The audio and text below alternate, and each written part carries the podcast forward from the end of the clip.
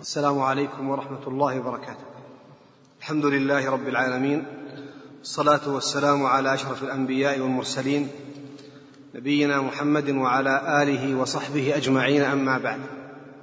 سورة الماعون بسم الله الرحمن الرحيم أرأيت الذي يكذب بالدين فذلك الذي يدع اليتيم ولا يحض على طعام المسكين فويل للمصلين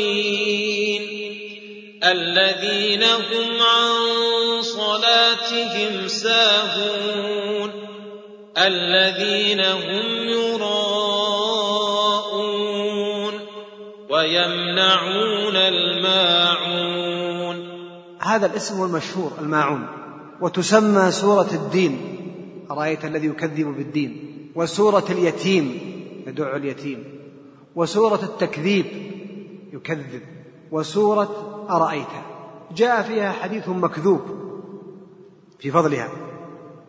من قرأ سورة الدين غفر له إن كان للزكاة مؤديا لكن لا يصح.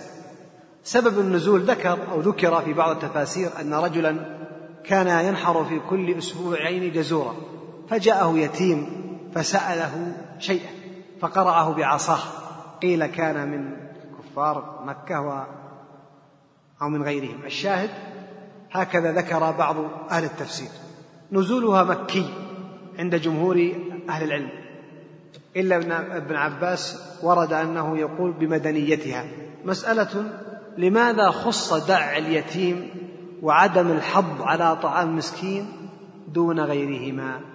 في جواب عام أن آيات تذكر أعمالا وآيات تذكر أمورا أخرى من باب التكامل وقيل بأن دع اليتيم مثال للفعل القبيح.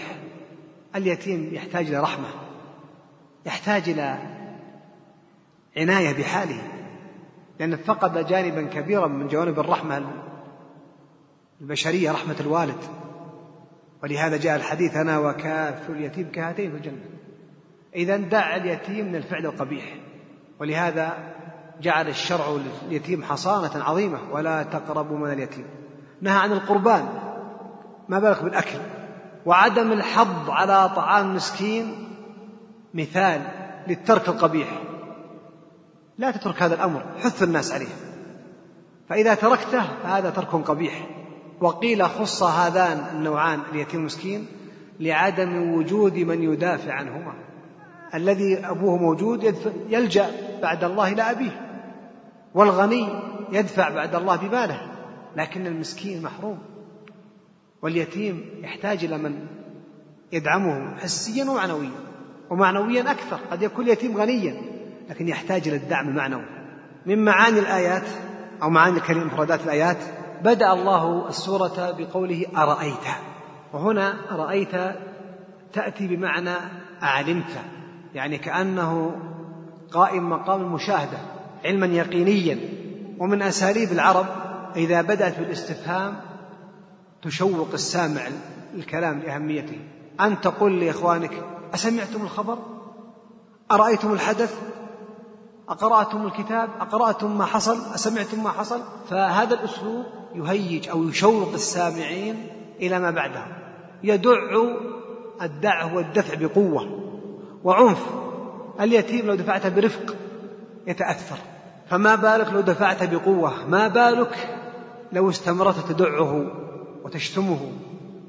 فتارة التنبيه بالأدنى والأعلى من باب أولى. ولا تقل لهما أف الوالدان لا تقل الوالدين إذا ما بالك بأن يزيد مع بدل التأفيف عياذا بالله سبا وشتما أو ضربا.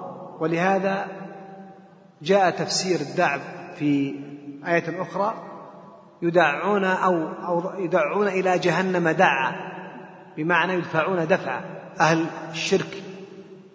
ولا يحض الحظ كما تقدم الحث على الفعل. ومن فوائد الآيات تحريم أذية المسلم وعظيم ذلك في حق من لا ناصر له.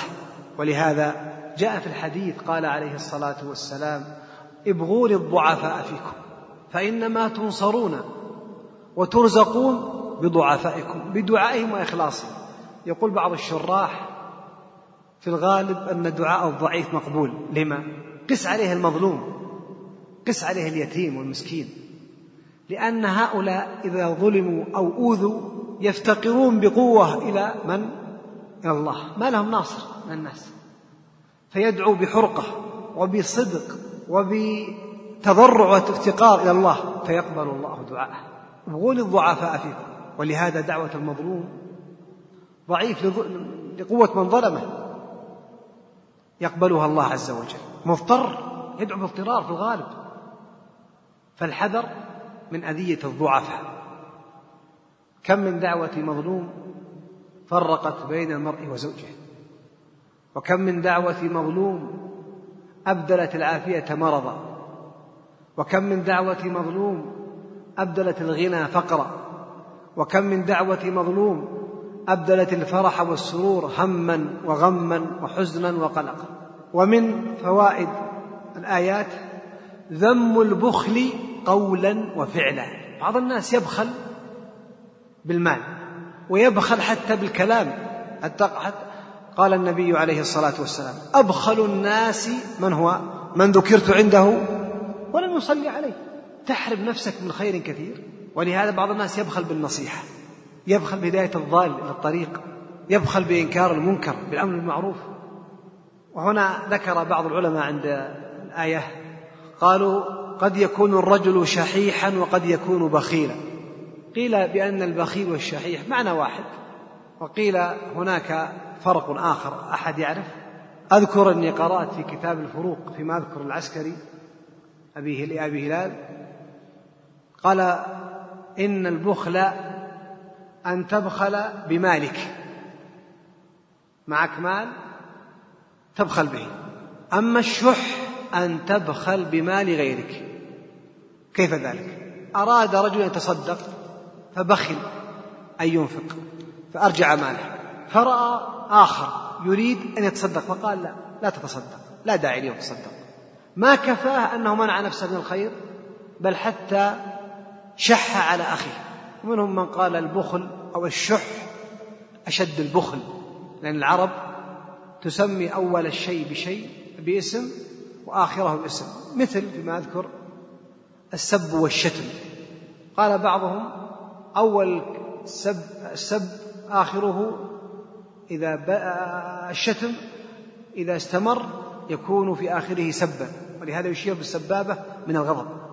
وقيل العكس.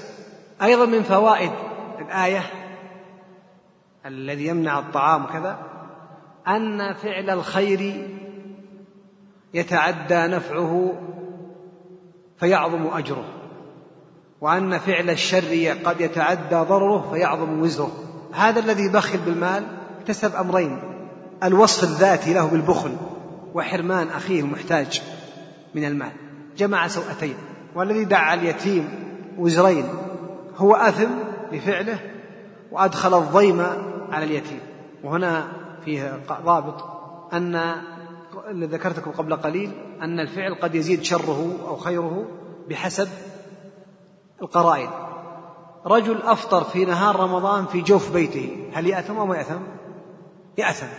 في الغد يأثم بفطره في الغد خرج أمام الباب وأفطر أمام الناس. يأثم من جهتين الإفطار وماذا؟ والمجاهرة.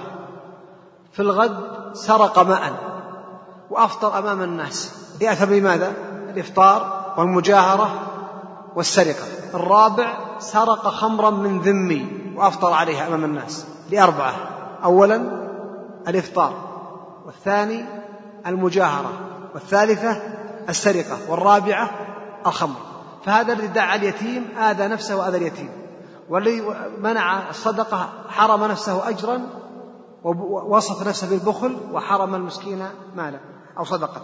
ويل ويل كلمة مشهورة عند العرب للزجر والثبور والعرب عندها كلمات دارجة مثل ويحك ثكلتك أمك أهبلت عقر حلقة تارة للتثريب بقوة تارة للتوبيخ وهلم جر. فويل كلمة تهديد. وقد جاء في حديث أن ويل واد في جهنم يهوي فيه الكافر أربعين خريفا قبل أن يبلغ قعره. حديث عند الإمام أحمد من حديث أبي سعيد رضي الله تعالى عنه. لكن الحديث أعل بعلتين ابن لهيعة والعلة الثانية رواية دراج عن أبي الهيثم. دراج يكنى بأبي السمح. يقولون تقبل روايته إلا عن أبي الهيثم. وهذا الحديث من روايته عن ماذا؟ عن أبي الهيثم. فويل للمصلين الذين هم عن صلاتهم ساهون. يقول الحسن البصري رحمه الله تعالى الحمد لله الذي قال عن صلاتهم ولم يقل في صلاتهم لأنه لو قال في صلاتهم فكل مصلي يقع في السهو وإنما عن صلاتهم عن أدائها أو عن أداء بعضها ولهذا قال بعض أهل العلم المصلون هنا أو السهو عن الصلاة هنا تشمل تركها يشمل تركها بالكلية. ما سلككم في سقر؟ قالوا لم نكن من المصلين مما استدل به بعض الأصوليين على أن الكفار مخاطبون بفروع الشريعة. لم نكن من المصلين ولم نكن نطعم المسكين. ويدخل في السهو أيضا ترك بعض بعض الفروض أو ترك بعض الفروض. وأيضا تأخيرها المتعمد دوما أو أحيانا لكن الساهين عن الصلاة يختلفون من حيث أفعالهم. فالذي يتركها بالكلية يختلف عمن يتأخر في أدائها. وهكذا. وهذه الآية يحتج بها بعض الشعراء المجان وهذا لا يجوز يدخل في السخرية. يقول ما قال ربك ويل للأولى سكروا ولكنه قال ويل للمصلين. وهذا من السخرية والاستهزاء بكلام الله. لأنه بتر الكلام. آمن أو أخذ بعض الكتاب وترك بعضه فويل للمصلين الذين. وصف. يحدد من المتوعد بالويل من أولئك المصلين. الذين هم يراءون الرياء. نعوذ بالله محبط للأعمال. ومن صفات المنافقين يراءون الناس ولا يذكرون الله إلا قليلا. ينفقون أموالهم رئاء الناس. قال صلى الله عليه وسلم اليسير من الرياء شرك. الرياء تارة يحبط العمل كله وتارة يحبط بعض على حسب نوع العمل.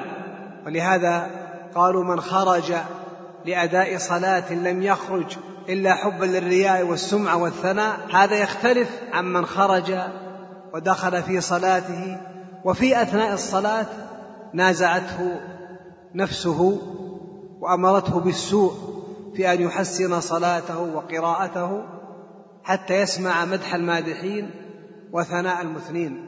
الرياء فساد وإحباط للعمل لكن يختلف المراءون أو يختلف العمل إذا خلطه الرياء. فهناك أناس إذا جاءهم داعي الرياء لم يجاهدوا أنفسهم في طرده.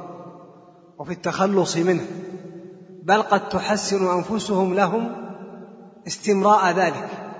وبعض الناس يضيق ذرعا ويقلق ويرفع كف الضراعة ويلهج ويتوجه قلبه إلى ربه طلبا لبعد إبعاد الرياء عنه. وفيك الخصام وأنت الخصم والحكم. فالإنسان يجاهد نفسه لكن لو أن أناسا أثنوا عليك ومدحوك دون أن تقصد ذلك وإنما أخفيت عملا من أعمالك فاطلع عليه فشهره أشهره الناس ومدحوك ولم يؤثر ذلك في دين في دينك أو في نيتك فذلك كما قال الصحابي للنبي عليه الصلاة والسلام يا رسول الله إني أعمل العمل فيراني الناس تعمد إخفاءه فيحمدونني عليه قال ذلك أو ذاك عاجل بشرى المؤمن.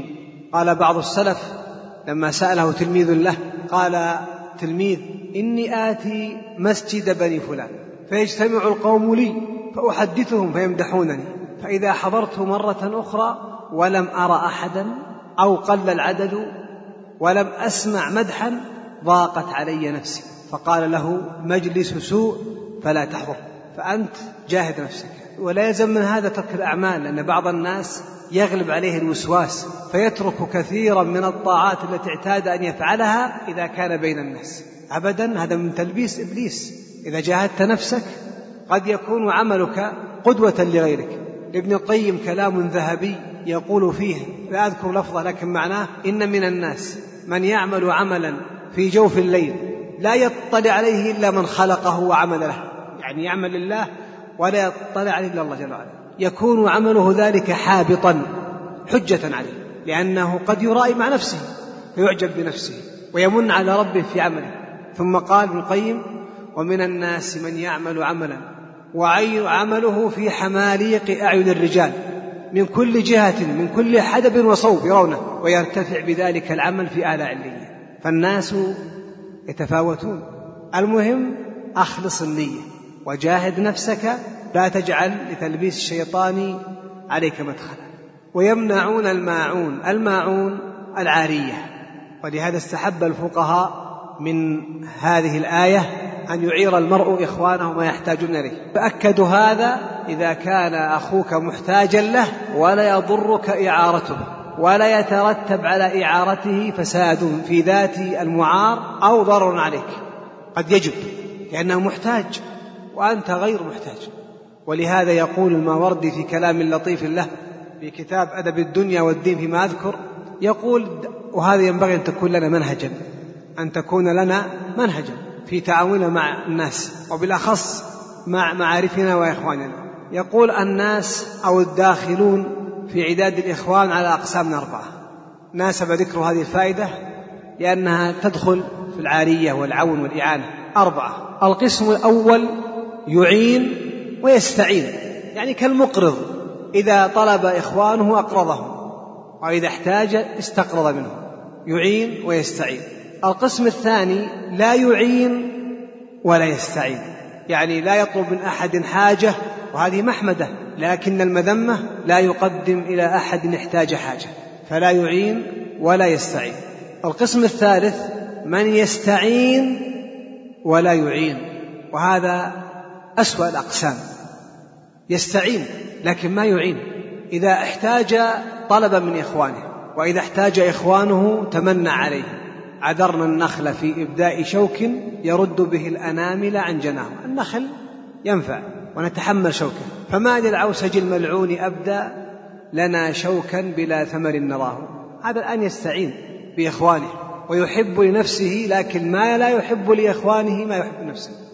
يحب لنفسه استقلالا الذاتية الأنانية عياذا بالله. لكن إذا طلب إخوانه عونا تمنع وتلكأ والتمس الأعاذير. القسم الرابع خير الأقسام. من هو؟ هذه قسمة عقلية لا بد نعرفها. يعين ولا يستعين. وهذا خير الأقسام. من يعين إخوانه إذا احتاجوا ويحاول قدر الجهد ألا يكلفهم شيئا. وهذا هو خير الأقسام. يعين ولا يستعين. ولهذا العون وتقديم المعونة للناس من باب قوله تعالى وتعاونوا على البر والتقوى وقال عليه الصلاة والسلام خير الناس أنفعهم للناس ولا تحقرن شيئا. أنت تقدر على تقديمه للناس. أبدا لا تمنعن يد المعروف من أحد ما دمت مقتدرا فالسعد تارات. واشكر وهذا الشطر في التحفظ. واشكر فضائل صنع الله إذ جعلت إليك لا لك عند الناس حاجات. اشكر الله جل وعلا الذي جعل الناس يحتاجون لك ولا تحتاج إليهم. وعلى طلبة العلم ودعاة الخير أن يكونوا أسرع الناس تقديما للعون للناس. لأن هذا قربة أولا ولأن هذا من السياسة الشرعية الدعوية التربوية في كسب قلوب الناس. والناس قد جبلوا على حب من أحسن إليهم وعلى بغض من أساء إليهم. ولهذا جاءت النصوص.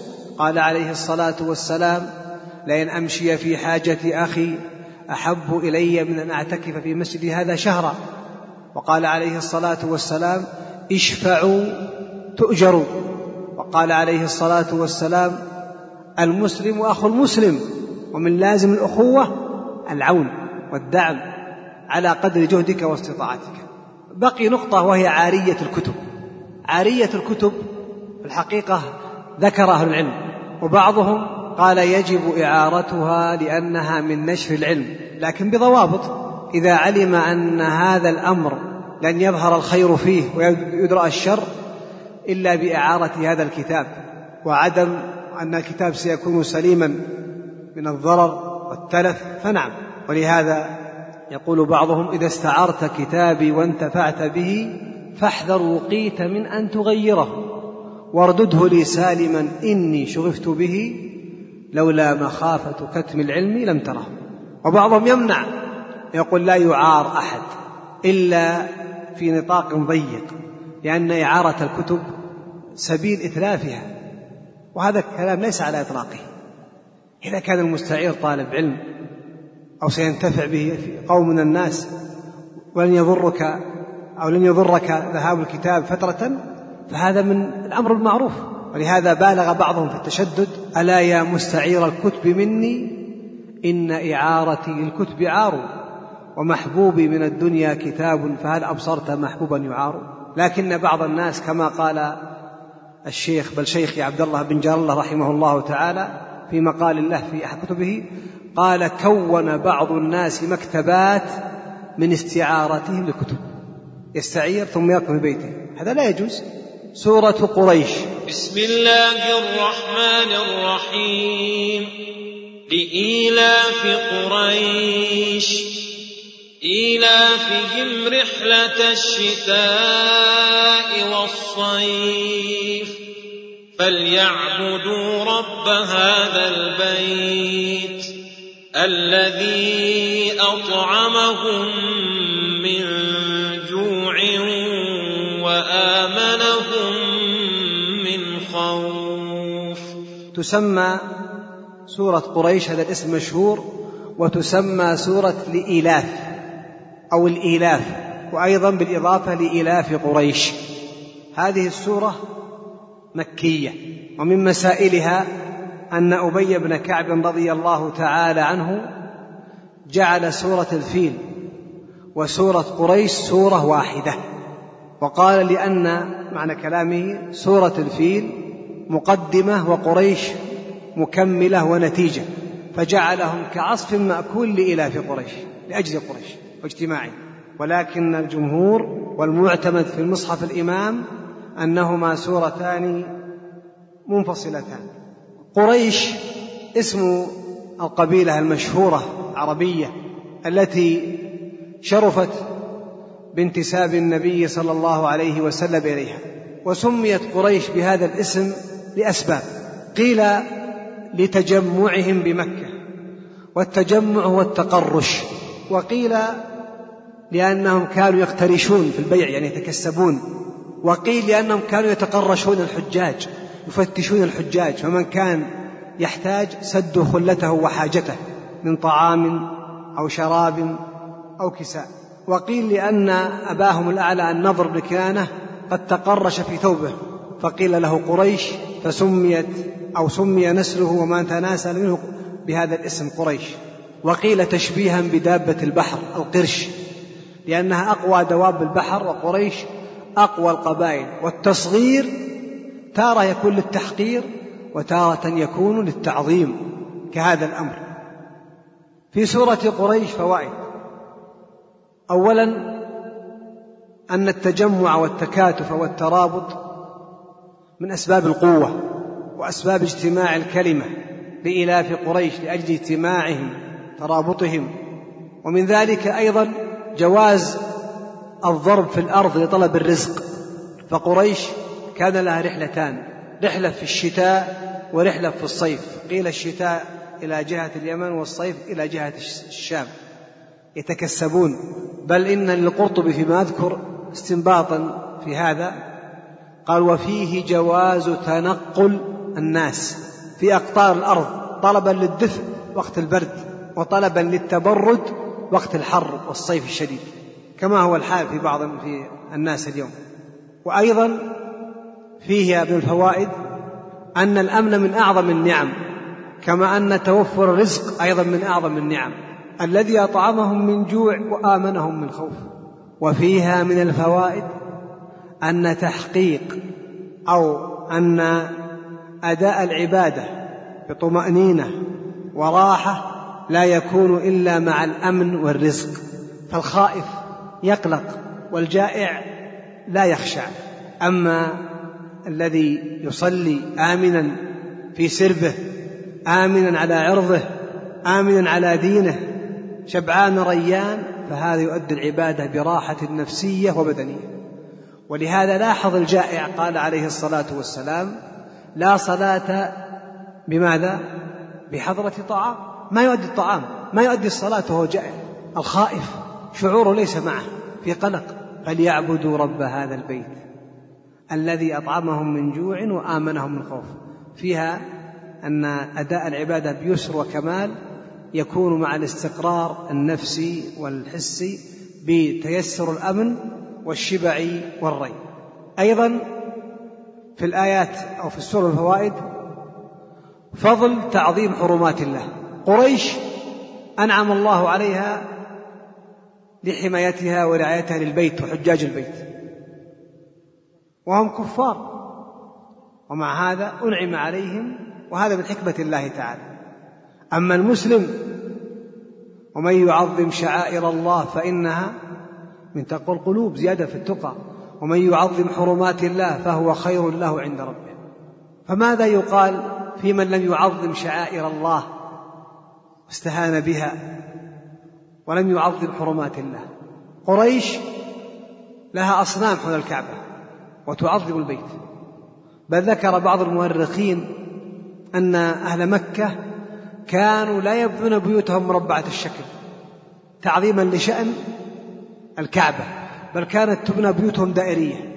وذكر بعض المؤرخين أن قريشا أو أن القرشيين أهل مكة كانت بيوتهم إذا فتحت أول ما يقابل ماذا؟ الكعبة تعظيما للحرم. بل كان الواحد منهم يرى قاتل أبيه في الحرم فلا يعرج عليه. ولهذا ذكر المفسرون هذا عند قوله تعالى أولم يروا أنا جعلنا حرما آمنا ويتخطف الناس من حولهم. يرون القاتل أمامهم لكن ما يتعرض له. ما بالك الآن بمن يعصي الله في الحرم؟ يرتكب المحرمات يعاكس النساء. هذا لا شك من التفريط والخذلان.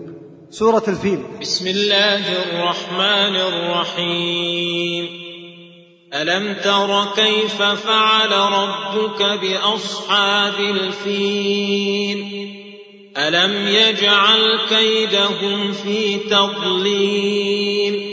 وأرسل عليهم طيرا أبابيل ترميهم بحجارة من سجيل فجعلهم كعصف مأكول. من أسمائها ألم ترى وكذا ألم ترى كيف فعل ربك. ونزولها في مكة ووقت الحادثة كان وقت ميلاد النبي صلى الله عليه وسلم.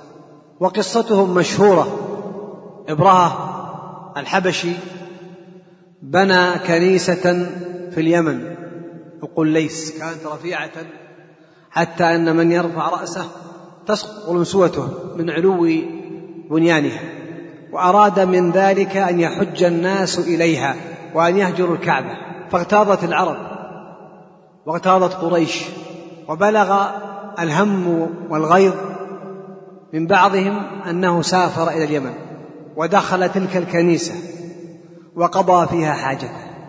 فبلغ ذلك إبرهة فاشتد غضبه وغيظه وحنقه وأقسم أن يهدم الكعبة فسار إليها في جيش وأخذ معه أفيالا وقيل فيلا ولا تمانع بين الروايتين قد يطلق الواحد على الجمع قالت إني مرسلة إليهم بهدية فناظرة بما يرجع المرسلون فلما جاء سليمان جاء أي الرسول فقد يكون الفيل الذي جاءت فيه القصة هو المقدم.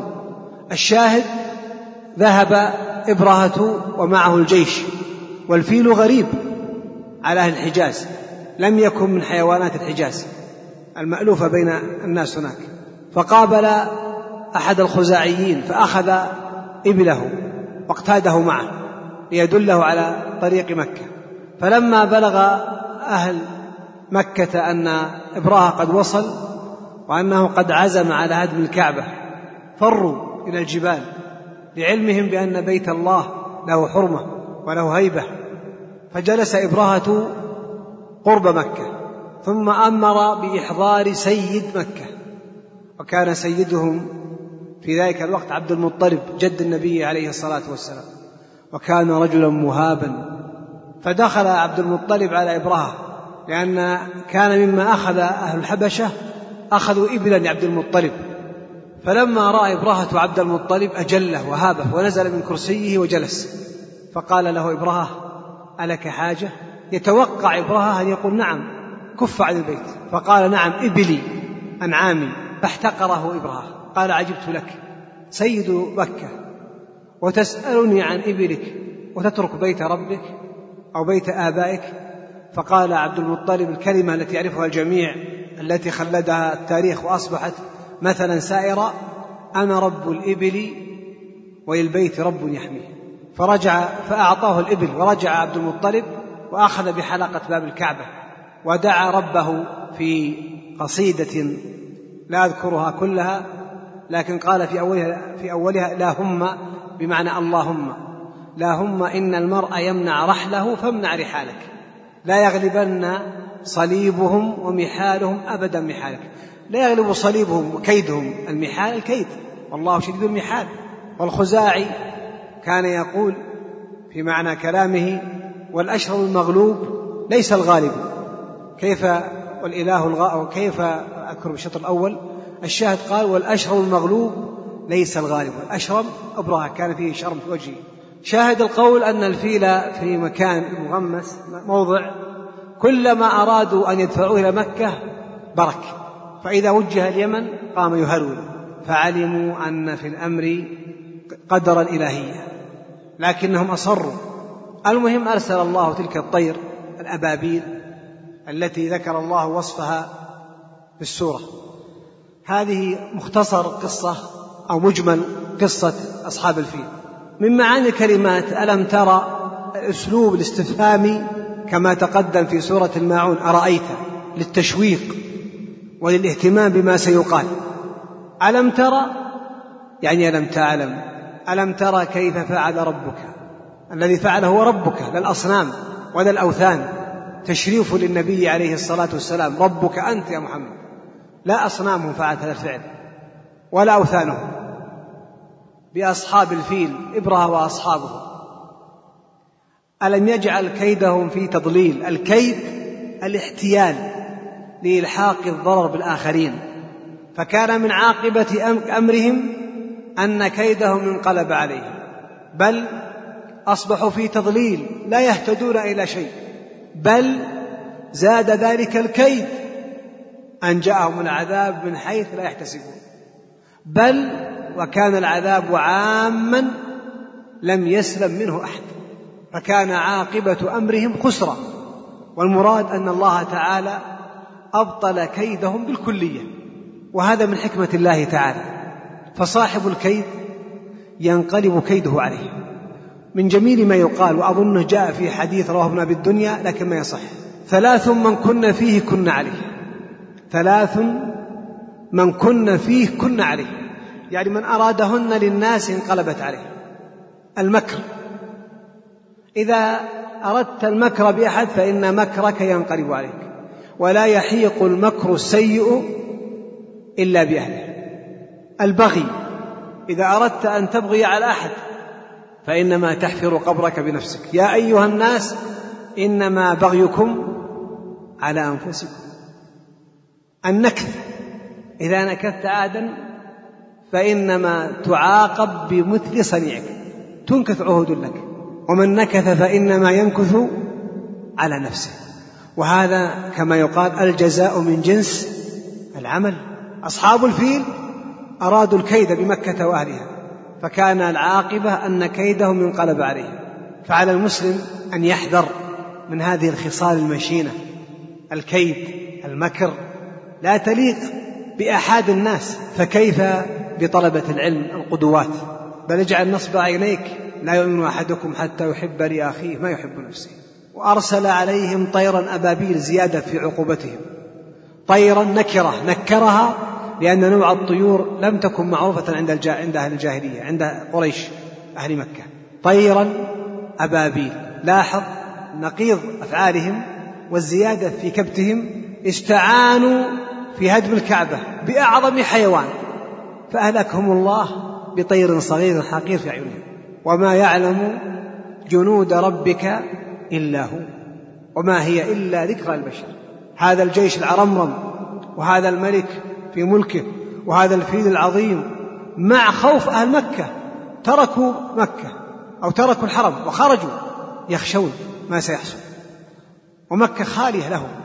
ومع هذا جعل الله كيدهم في تضليل. كما في فرعون وما كيد فرعون إلا في تباب وجاءت هذه الطيور الحقيرة في النظر لكنها قوية في الأثر. طيرا أبابيل. أبابيل لها معاني كلها متك... يكمل بعضها بعضا. جماعات متفرقة متتابعة. جماعات من الطيور ثم تتبعها بينهم فرق جماعة أخرى وهكذا. وذكروا أن كل طير يحمل أحجارا ثلاثة. في منقاره حجر يحمل حجرا وفي يحمل في قدميه حجرين اثنين. فكل طائر يقتل ثلاثة. وهذه الأحجار من سجيل والسجيل هو الطين المطبوخ الطين القاسي الصلب. كما جاء في غير آية أن في سورة قبر قوم لوط عليه السلام ترميهم بحجارة من سجيل في الآية الأخرى بحجارة من طين. وهذا من تفسير القرآن الكريم بالقرآن الكريم. قال ابن عباس رضي الله تعالى عنهما رأيت هذه الحجارة حجارة قوم إبرة رآها عند أحد النساء الصحابيات. هذا ليس ببعيد لأن الحدث قريب أربعون سنة أو خمسون سنة أو ستون وقد تكون أبقيت أو أبقاها الله لآية لحكمة. قال بعض بعضهم رأيت تلك الحجارة سوداء مموهة بالحمرة فيها خطوط حمراء صغيرة حتى أن ابن عباس شبهها في مكة بالحمص الصغير. وهذا أسهل الاختراق أو هذا من حكمة الله لاختراق الجسد بسرعة. والتعبير بترميهم من عند البلاغيين بالمضارع فعل المضارع كأنك الآن تراهم على الطبيعة كأنك تستحضر رؤيتهم يرمون ترميهم. إذا قرأت الآية ترميهم بحجارة. كأنك الآن ترى الرمي تتخيل الرمي. لأن سياق الكلام يعطي وصفا كأنك تشاهدهم حال المشاهدة. فجعلهم كعصف مأكول. وقبل هذه الآية يتعمق بعض المفسرين في البحث في أمور لا تعود بفائدة ولا يعني تظهر شيئا غمض من الآيات. بل قد يكون البحث فيها ضرب من إضاعة الوقت ومن فضول الكلام مثل الطير الأبابيل هذه ما ألوانها؟ كيف يكون جناحها؟ مستديرا أو مربعا؟ الريش؟ كيف يكون منقارها ما يفيدنا طير؟ طيور صغيرة؟ كونها سوداء بيضاء رمادية ترابية؟ ما يترتب شيء. مثل ما أنكر أهل العلم التعمق في بحث مسائل أخرى كهذه. مثل ما أفاض بعضهم في حوالي ثلاث صفحات بحث في ماذا؟ في لون كلب أصحاب الكهف. ما الفائدة؟ أيضا يتعمقون في بحث شجرة آدم التي أكل منها ما نوعها؟ هذا البحث من فضول الكلام. لا طائل تحته ولا فائدة من ورائه. أيضا مما يستفاد فجعلهم كعصف مأكول. انظر القرية إذا خربت بقيت آثارها. وانظر إلى الزرع إذا حصد وضربته الشمس وعاثت الدواب بأقدامها. منظر غير مستحسن. فالجيش كان منظما جيش إبرهة مرتبا بعدد كثير يسير بصفوفه الرهيبة وبفيله العظيم. أبهت إبرهة في أول أمره لكن في آخره كعصف مأكول. أدنى الأوصاف. بعدما كانوا في أول أمرهم في أكمل الأوصاف كانوا في عاقبة أمر في ماذا؟ في أردى وأسوأ الأوصاف. كعصف. العصف لو انتهت الآية وصف الردي لكن كعصف مأكول مبالغة في حالتهم بعد الخزي. إذا من فوائد ذلك أن العاقبة الحسنى للطائعين والعاقبة السوء للمسيئين وأن من اعتمد على غير الله جعل الله كيده في تضليل. أخيرا سورة الهمزة. بسم الله الرحمن الرحيم. ويل لكل همزة لمزة الذي جمع مالا وعدده. يحسب أن ماله أخلده. كلا لينبذن في الحطمة. وما أدراك ما الحطمة. نار الله الموقدة التي تطلع على الأفئدة. إنها عليهم مؤصدة في عمد ممددة. سورة الهمزة من أسمائها ويل لكل همزة وتسمى الحطمة سورة الحطمة وهي مكية النزول. واختلف المفسرون في أسباب نزولها.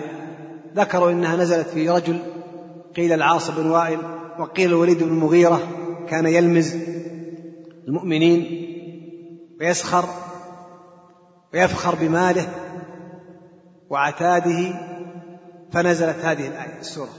من معاني الكلمات وما يترتب عليها من الفوائد. ويل تقدم الكلام عنها في سورة الماعون. لكل همزة لمزة. قيل بأن الهمز في حضور الشخص واللمز في ماذا؟ في غيابه. وقيل الهمز بالقول واللمز بالفعل. وفيه من فوائد قبح هاتين الخصلتين وما شاكلهم وقد ذم الله ذلك في غير آية لأن هذا نوع من الاستهزاء. الذين يلمزون المطوعين والسخرية والاستهزاء محرمة. يا أيها الذين آمنوا لا يسخر قوم من قوم عسى يكونوا خيرا منهم. ولا نساء من نساء عسى أن يكون خيرا منهم. والسخرية أنواع الاستهزاء أنواع. أعظم الاستهزاء الاستهزاء بالله وآياته ورسوله. قل بالله وآياته ورسوله كنتم تستهزئون. لا تعتذروا قد كفرتم بعد إيمانكم. إن نعفو عن طائفة منكم نعذب طائفة بأنهم كانوا مجرمين. ويدخل تحت هذا الاستهزاء بالصحابة رضي الله تعالى عنهم وبأهل السنة عموما. وبكتب العلم كتب أهل السنة وبفتاواهم وبأعلامهم كل هذا من السخرية بالله وآياته ورسوله ولا يجوز. وأيضا السخرية من صفات الكفار. إنا كفيناك المستهزئين. من؟ الذين يجعلون مع الله إلها آخر فسوف يعلمون. ثم لتعلم أن عقوبة الساخر تنقلب عليه. إن تسخروا منا فإنا نسخر منكم كما تسخرون. فاليوم الذين آمنوا من الكفار يضحكون. فعلى المسلم أن يتجنب اللمز والهمز في حضور إخوانه أو في غيابهم لأن هذا دليل على خسة في الوصف وعلى دناءة ويزداد الوصف قبحا إذا كان الساخر أمامك يتظاهر بالتقدير لك. فإذا وليت عنه انقلب عليك وخلع كما يقال جلود الظأن ولبس جلود ماذا؟ الذئاب. الذي جمع مالا وعدده. قيل وعدده وقيل وعدده والمعنيان يتكاملان.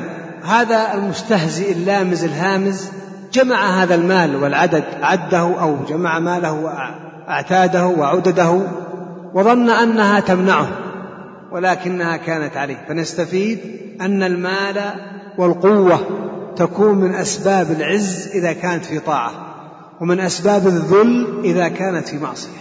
وأي معصية أو مثل السخرية بالله والمؤمنين والاستهزاء بهم يحسب أن ماله أخلده. نستفيد أن محبة المال المحبة الزائدة تنسي صاحبها الأجل وتنسي صاحبها الموت. ولهذا قال صلى الله عليه وسلم بأن المرء يشب ويشب معه اثنتان الحرص وطول الأمل حرص على الدنيا فالحرص على المال وجمع المال والغفلة عن الطاعة ينسيك الأجل. ولهذا قال عليه السلام أكثر من ذكر هذه من لذات إذا فالحرص على المال ينسي صاحبه الموت. كلا لينبذن في الحطمة. كلا كما تقدم من كلمات العرب مثل ويل كلا كلمة ردع وزجر لما قبلها وإثبات لما بعدها. كلا لينبذن كل ما أراد فعله وهم بعمله فهو لن يكون كلا. لكن ما الذي سيكون له؟ لينبذن في الحطمة. وكلا فيها فائدتان. الأولى أنها من علامات السور المكية. هكذا قال جمع من أهل العلم بالقرآن علوم القرآن. كل سورة جاء فيها لفظ كلا فهي ماذا؟ فهي مكية. والثانية قالوا إن كلمة كلا ليست في النصف الأول من القرآن بل في النصف الثاني. إذا كل سورة فيها كلا مكية وليست في النصف الأول. جمعها الشاعر بقوله ولم تنزلا كلا بيثرب فاعلما وليست من القرآن في نصفه الأعلى. لينبذن هنا فائدة التعبير بالنبذ دليل على قبح عمل المعذب. كلا لينبذن نبذ. فدليل على ماذا؟ على قبح ما قام به. جمع مال وأعده للباطل وهمز ولمز وسخر فكانت عاقبة أمره خسرا. والجملة هنا مقدرة. كلا والله لينبذن في الحطمة. والحطمة من أسماء النار. وقبح أو الاسم المتضمن لقبح يزيد قبحا في الموصوف. الحطمة لظى سقر جهنم النار. كل هذه الأوصاف تدل على شناعة على الشناعة وعلى الفظاعة والهول. كلا لينبذن في الحطمة. وهذا فيه أن الجزاء من جنس العمل وما ربك بظلام للعبيد أراد بهمزه ولمزه وجمع ماله أن يحطم المؤمنين أن يهينهم أن ينبذهم ولكن الأمر انقلب عليه. جعل الله كيده في تضليل كما جعل كيد أصحاب الفيل. وما أدراك ما الحطمة وما أدراك هنا فائدة. أولا طبعا استفهام هذا كما تقدم يفيد ماذا؟ التشويق لما بعده. يقول بعض العلماء أظن سفيان بن عيينة كل ما جاء في القرآن وما أدراك فقد أخبره به ربه. بالجواب وكل ما جاء وما يدريك لم يخبره. وما أدراك ما يوم الدين ثم ما أدراك ما يوم الدين يوم لا تملك نفس لنفس شيئا. وما أدراك ما سجين كتاب مرقوم. مرقوم. وما أدراك ما الآيات. وهنا أو القارعة القارعة ما القارعة وما أدراك ما القارعة كذبت ثمود. الحاقة ما الحاقة ما أدراك ما الحاقة؟ كذب ثمود وعد بالقارعة وهنا وما أدراك ما الحطمة؟ جاء الجواب نار الله. لكن وما يدريك وما يدريك لعله يزكى؟ ما أخبره. وما يدريك لعل الساعة تكون قريبة؟ ما أخبره. إذا وما أدراك ما الحطمة؟ سميت النار الحطمة. لأنها تحت أن أهلها يحتم بعضهم بعضا أو لأنها تحتم أضلاعهم والمعنيان صحيحان ولا يتعارضان. وما أدراك ما الحطمة؟ نار الله الموقدة التي تطلع الأفئدة. إنها عليهم مؤصدة في عمد مدة جمعت أوصافا. أولا أنها تحطمهم وأنها موقدة إيقادا شديدا. وأنها تطلع قيل اطلاع من فوقهم تطبق عليهم مع جميع الجهات. تطلع على الأفئدة وقيل تصل إلى قلوبهم لأن القلب ألطف الأجزاء. يتأثر بأي شيء. النار من قوتها تصل إليه. وقيل لأن القلب محل العقائد. إمعانا في تعذيبها مع هذا أيضا إنها عليهم مؤصدة مغلقة. لاحظ لهب وحطم لها. وصلت إلى كل ما في أجسادهم. ووقود عليها إيقاد شديد ومغلق عليه. السجين أو المعذب ينتظر الفرصة حتى يهرب. فما بالك إذا كان الباب مغلقا بأقفال وإغلاق محكم لا يستطيعه المعافى. فكيف بالذي يعذب؟ إنها عليهم مؤصدة في عمد ممددة. قيل جعلت أعمدة على أبوابها. وقيل يعذبون في النار بعمد. وكلاهما عذاب في عذاب عافانا الله وإياكم. ونستفيد من هذا تنوع عذاب أهل النار على حسب أعمالهم. كما ورد في الحديث أهل النار في أبي طالب إن من أهل النار من يجعل في ضحضاح من نار يغلي منه دماغه وإنه يرى أنه أشد أشد أهل النار وهو أخفهم عذابا. فأهل الجنة يتفاوتون في النعيم والمنازل إن أهل الجنة يتراءون منازلهم كما تتراءون الكوكب الدري الغابر في أفق السماء كذلك أهل النار يتفاوتون في العذاب. ومع هذا كله أهل الجنة يعطي الله من يشاء بفضله وأهل النار يعذب الله من يشاء بعدله ولا يظلم ربك أحدا. هذا بعض ما يسر الله من الكلام على هذه السور من سورة الناس إلى سورة الهمزة. وقبل ذلك الاستعاذة والبسمة والفاتحة تقدم الكلام عليها. الله أسأل أن يجعل القائل والسامعين من الحاضرين والغائبين ممن ينفعهم الله بالعلم النافع والعمل الصالح. شكر الله لكم والسلام عليكم ورحمة الله وبركاته. والحمد لله الذي بنعمته تتم الصالحات. أجيب على كذا سؤال. يقول إنك إذا وضعت أصبعيك في أذنيك فإن الصوت الذي تسمعه هو صوت نهر الكوثر. تقدم أنه حديث مكذوب. موضوع. يقول نتمنى أن تعطي الشباب نصيحة. وذا يقول العلامة الشيخ عبد الله حتى سقط بالأمس إلى آخره. اي بعض المحبة قد تزيد عن عن عن حدها. ف يعني تصل إلى أذية من غير قصد. أخبرني أحد المشايخ.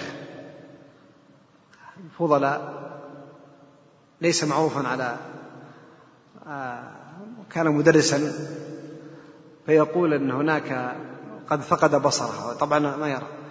يقول كنت أمشي في طريق ذاهب المسجد أصلي بجماعتي أو أصلي مع جماعة فإذا بسيارة تمر يعني سمعت كوابح حتى وصلت حرتها إلى جسمي.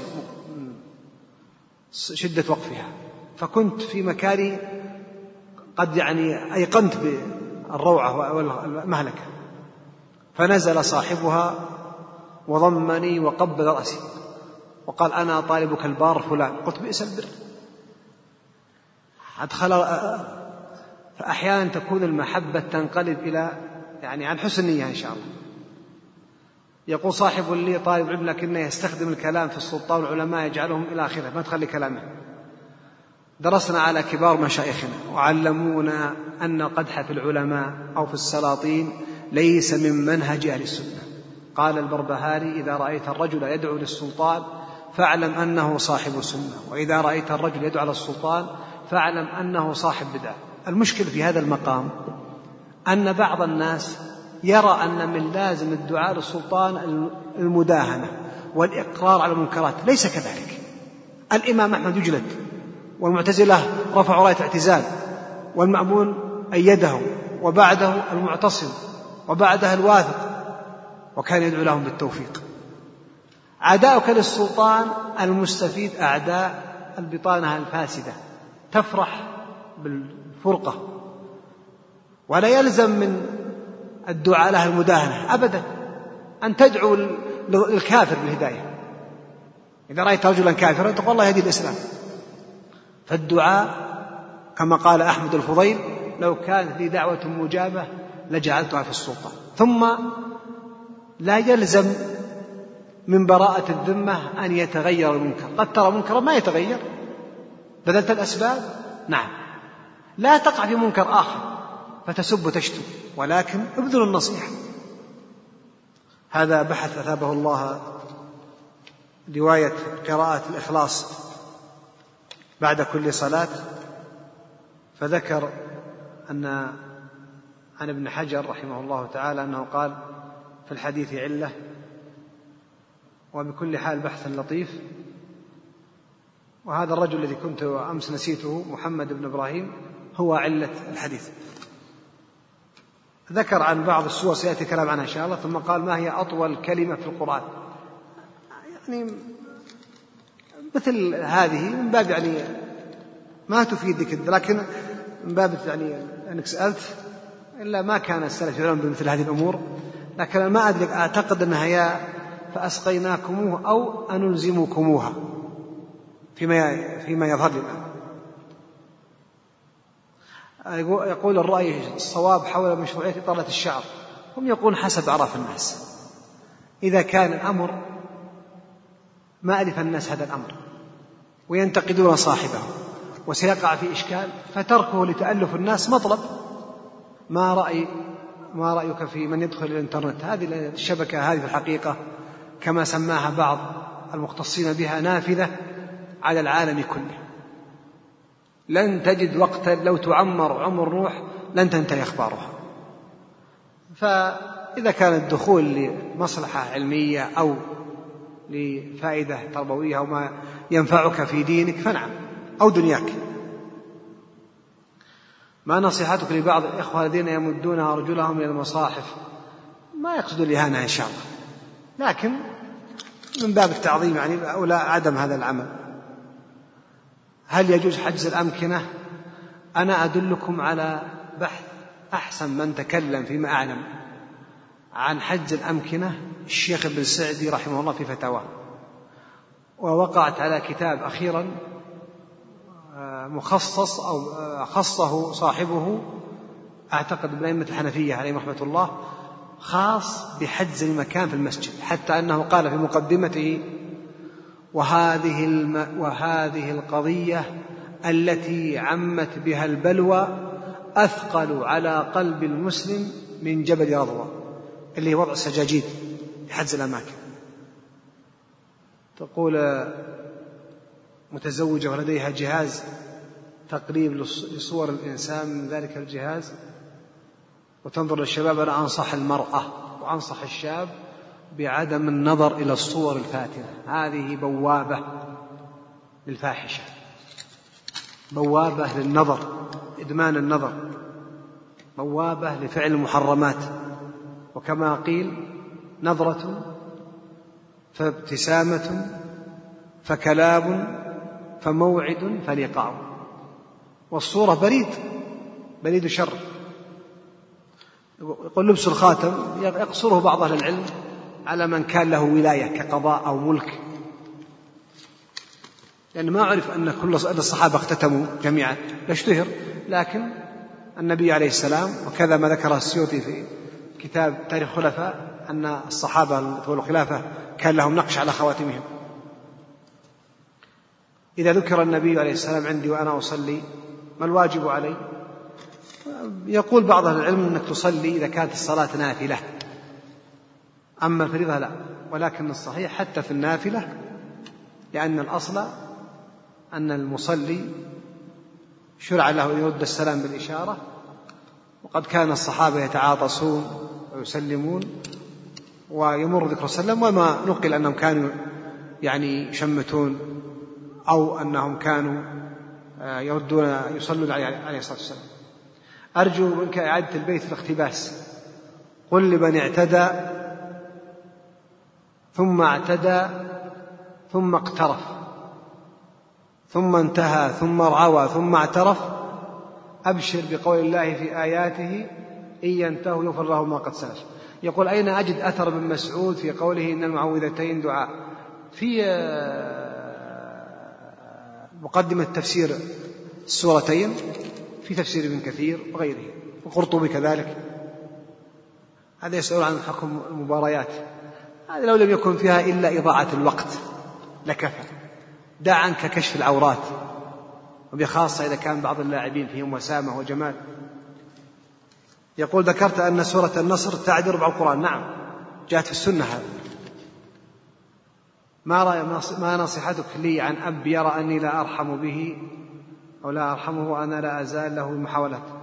على كل حال الحقيقة بعض الآباء يعين أبناءه على عقوقه بعض الآباء يعين أبناءه على عقوقه تجد أن الولد يتذلل تذللا مشهور يعني بدون غلو يتحبب إلى أبيه يحاول أن يكسب رضا أبيه بعد مرضاة الله لكن الوالد قد يكون فيه جفاء وقد يكون فيه نوع من الغلظة فينفر وأنت تحبب واستمر وأنت مأجور.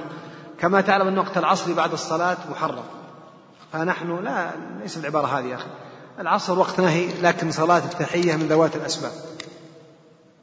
ما حكم لو قلت لرجل أغاضني إن شانئك هو الأبتر؟ لا يا ومن أنت حتى؟ ثم هذه الآية قد يكون مأجورا في بغضه قد يكون مأجورا في بغضه لك بغضا في الله. وهذا يقول أيضا كيف نشكر نعمة الاستقامة؟ باللزوم الخير وترك الشر وتنصح أو بمعنى آخر تحب للناس ما تحب لنفسك وتراقب الله في تصرفاتك وسترى من الله ما يسرك. يقول ما الفرق بين الرمي والرجم؟ وهل الرمي في قول ترميهم بحجارة؟ لأهل اللغة كتب عن الفروق اللغوية. الفروق اللغوية.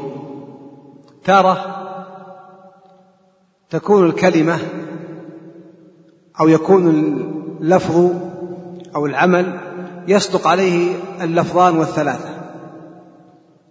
لكن قد يكون استعمال هذا اللفظ أبلغ. وتارة يكون من باب اختلاف التنوع. يقال هكذا ويقال هكذا. وهنا فائدة أيضا. كتب أو الفروق اللغوية أو كتب. الكتب التي تقول قل ولا تقل. ينبغي أن لا يعتمد عليها إلا إذا كان صاحبها معروفا من إنها من أئمة اللغة. لأن كتب معاصرة أخرجها بعض الناس ينقل من الجرائد والمجلات وهذه ليست مراجع يعتمد عليها. هذا أمر. الأمر الثاني قد يكون اللفظ يعني بعض الناس إذا جاء لفظ بغير ما جاء في القرآن جعله يعني غير فصيح. هذا لا ينبغي. فالقرآن هو الأفصح.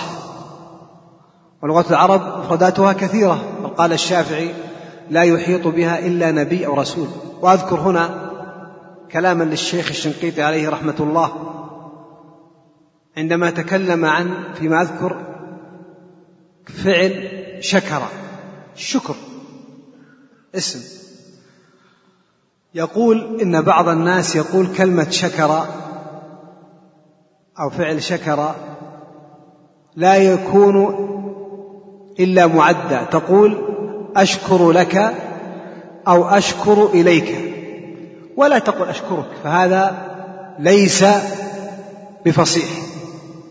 لأن القرآن الكريم أتى فيه أن اشكر لي ولم يقل أن اشكرني فذكر الشيخ الشنقيطي رحمه الله تعالى أن لغة العرب جاءت بهذا وذاك لكن القرآن جاء به اللفظ المعدى أن اشكر لي. لكن لو قلت أشكرك لا يثرب عليك. واحتج بقول الشاعر شكرتك إن الشكر حبل من التقى وما كل من وافيته نعمة يجزي. شكرتك هذا الشاهد وقول طرفة في في قصيدة له فإنكما إن عدتما لي ساعة شكرتكما حتى أوسد في قبري. أيضا بعض الألفاظ تأتي من باب نقل المجلات أو جرائد وكذا. يقول بعضهم يقال للقاعد يقال للمضطجع اجلس ويقال للقائم اقعد ولا عكس. فلا تقل للقائم اجلس. هذا خلاف الفصيح قل للقائم اقعد. وقل للمضطجع ماذا؟ اجلس. طيب حديث اللي دخل الصحابي فقال له ماذا؟ اجلس. وقد يقول بعض اللغة أن الراوي تصرف أو أن رواية بالمعنى لكن السؤال لا تخطئ. لكن الإشكال عندنا أن بعض الألفاظ كما أذكر ذكرها بعض اللغة أنها في معنى غير مستملح أو غير مستحسن. وهي دارجة عندنا مثل إذا سألك سائل أين أنت؟ البارحة تقول أنا متواجد في البيت. يقول فرق بين أنا متواجد وبين أنا موجود. فالتواجد الرقص يعني أنا أتراقص في البيت. والوجود المكث أنا موجود. هناك كتب كثيرة تعنى بهذا منها كتاب خير الكلام في التقصي عن أغلاط العوام لعلي بن باي القسطنطيني. وكتاب سهم الألحاظ في وهم الألفاظ لابن الحنبلي ومن المعاصرين كتاب تقويم اللسانين لمحمد تقي الدين الهلالي رحمه الله تعالى ومن قبله. وهناك أيضا لابن مكي الصقلي تثقيف اللسان وتلقيح الجنان وهناك معجم الأخطاء الشائعة العدناني وغير ذلك. ما معنى حديث النبي عليه الصلاة والسلام التأني من الله والعجلة من الشيطان؟ وهل السرعة بالسيارة إلى حضور الدروس مثلا من العجلة مراد بالتأني الترفق. ولا يفهم من هذا المشي هذه فرقة الجماعات. ولا يعنى من هذا أن الخمول عند القيام من الصلاة لا ولكن العجلة المذمومة السرعة في السيارة هذه كارثة. تقتل نفسك تقتل الآخرين لكن الرفق المبادرة بالشيء لكن أخذ الأمور بتروي قال الشاعر قد يدرك المتأني بعض حاجته وقد يكون مع المستعجل الزلل. وخير من قول الشاعر قول النبي عليه الصلاة والسلام ما صاحب الرفق شيئا إلا زانه وما نزع من شيء إلا شانه. إن الله رفيق يحب الرفق في الأمر كله. إذا أراد الله بأهل بيت خيرا أدخل عليهم الرفق. كيف أتلذذ بقيام الليل؟ أوصيك بقراءة كتاب مختصر قيام الليل المقريزي أصل كتاب لمحمد بن نصر المروزي. أحبك الله يقول ما حكم السير بين القبور بالنعال؟ يكره ذلك بعض أهل العلم لكن ينبغي أن نفرق يا أخوان. إذا فرضنا المقبرة الآن تمشي لها في مسافة بين القبور وبين باب المقبرة وليكن مئة متر.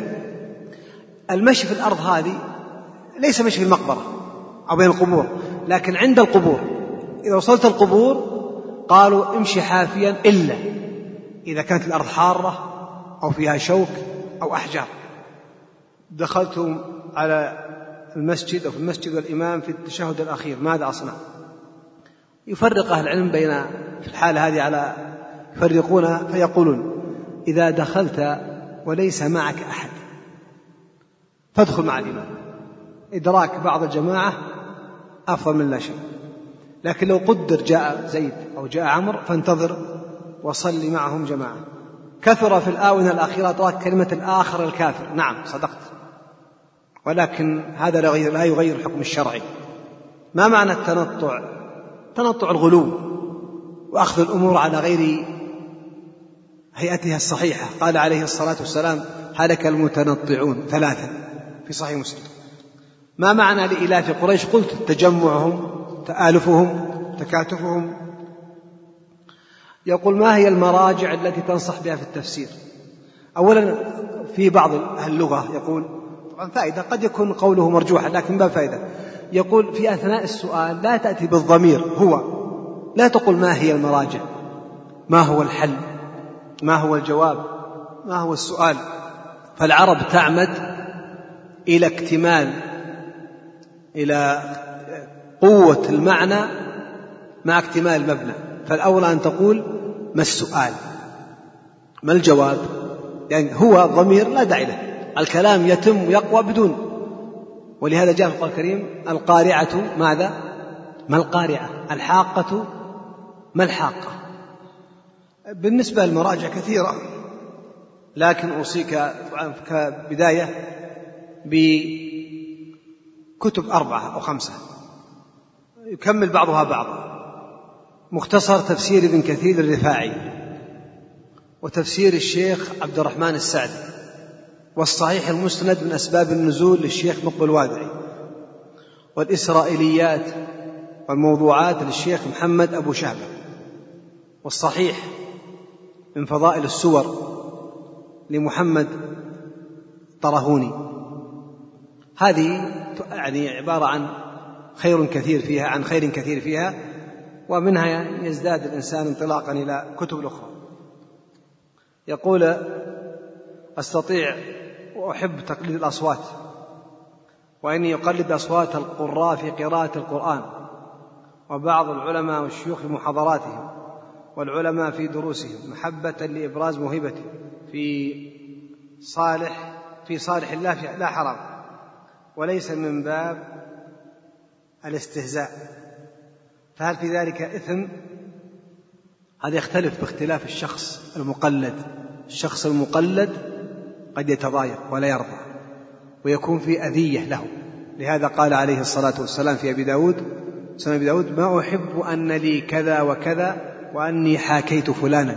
المحاكاة قد تكون قولية لفظية قد تكون فعلية في مشيه في حركة يديه أو رأسه أو مشاكله فإذا كان لا يرضى تعلم كراهته فالأولى عدم ذلك. أما إذا كان يرضى فنعم. وأنت لو أحد قلدك وقلد صوتك وقلد مشيتك لأنه يحبك هل ترضى؟ فيك الخصام وأنت الخصم والحكم. ما موقفنا من القرآن المحرف الذي قرأنا عنه؟ القرآن الكريم محفوظ بحفظ الله تعالى.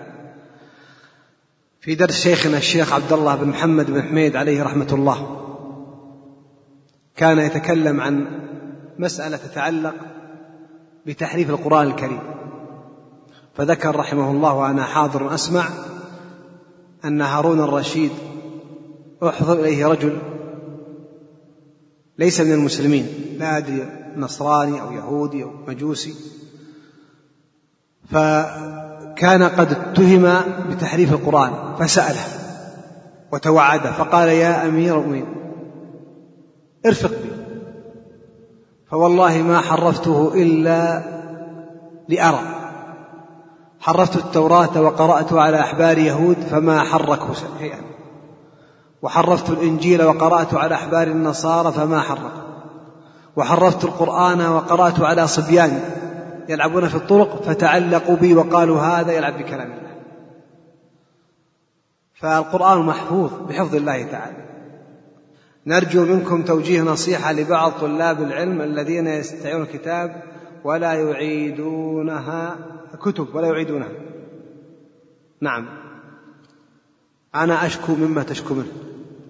فهناك بعض الناس إذا أخذ الكتب أو أخذ الكتاب كان كالبخيل الذي إذا أخذ وصل له الدرهم قلب في يديه ثم نظر له وفتح صندوقا عنده قد اغبر وقبل إيداعه في الصندوق يقول أيها الدينار كم يدا قد صافحتك؟ وكم عينا قد رأتك؟ وكم قطرا قد حللت؟ نمها هنا مستقرا إلى قيام الساعة. فبعض الناس كما قال الشيخ بن جار الله رحمه الله كون مكتبات وأنا أنصحكم يا أخوان. احرصوا على كتابة الاسم على الكتاب. واجعلوا لكم آه، أوراقا أو دفترا يكتب فيه اسم المستعير. وأنصحك يكتب المستعير اسمه بنفسه. لأن قد يقول أنت وهمت استعارة غيري فكتبت اسمه وقد ذكرت هذا في كتاب معالم في طريق طلب العلم. وبخاصة إذا كان الكتاب عليه التعليقات أو كان نادرا في وجوده فلا تتهاون في إعارته. استعار مني رجل كتابا ثم دعاني الإفطار بعد مضي أربع سنوات ثم أعطاني الكتاب. فقلت كيف؟ قال كل يوم أقول غدا غدا غدا ولكن أتى بك الله. مثل هذا ما يستحق أن يعار هذا يقول أثاب يحسن الظن يقول أتمنى الاستمرار. هذا آخر درس وإن شاء الله الكتب اللي ذكرتها لك إن شاء الله وغيرها فيها بركة إن شاء الله. وأثابك الله على حسن الظن الذي أرجو أن يكون في محله ولا أظن. طيب سبب نزول سورة قريش والماعون. القاعدة يا إخواني قلت لكم في ما أذكر في أول مجلس لا يلزم أن كل سورة لها سبب نزول. كما أنه لا يلزم أن لكل سورة فضلا مستقلا. يقول بعض الأيام نكون أو صائمين ونجد في المسجد بخورا. هل يفطر؟ هم يقولون فرق بين العطر الذي له جرم كالبخور هذا أو الذي فقط مجرد رائحة. لكن الأمر لكن الأمر في ذلك سهل واجتنابه من باب الاحتياط لكن ما يجرح إن شاء الله الصيام. شكر الله لكم. والسلام عليكم ورحمة الله وبركاته.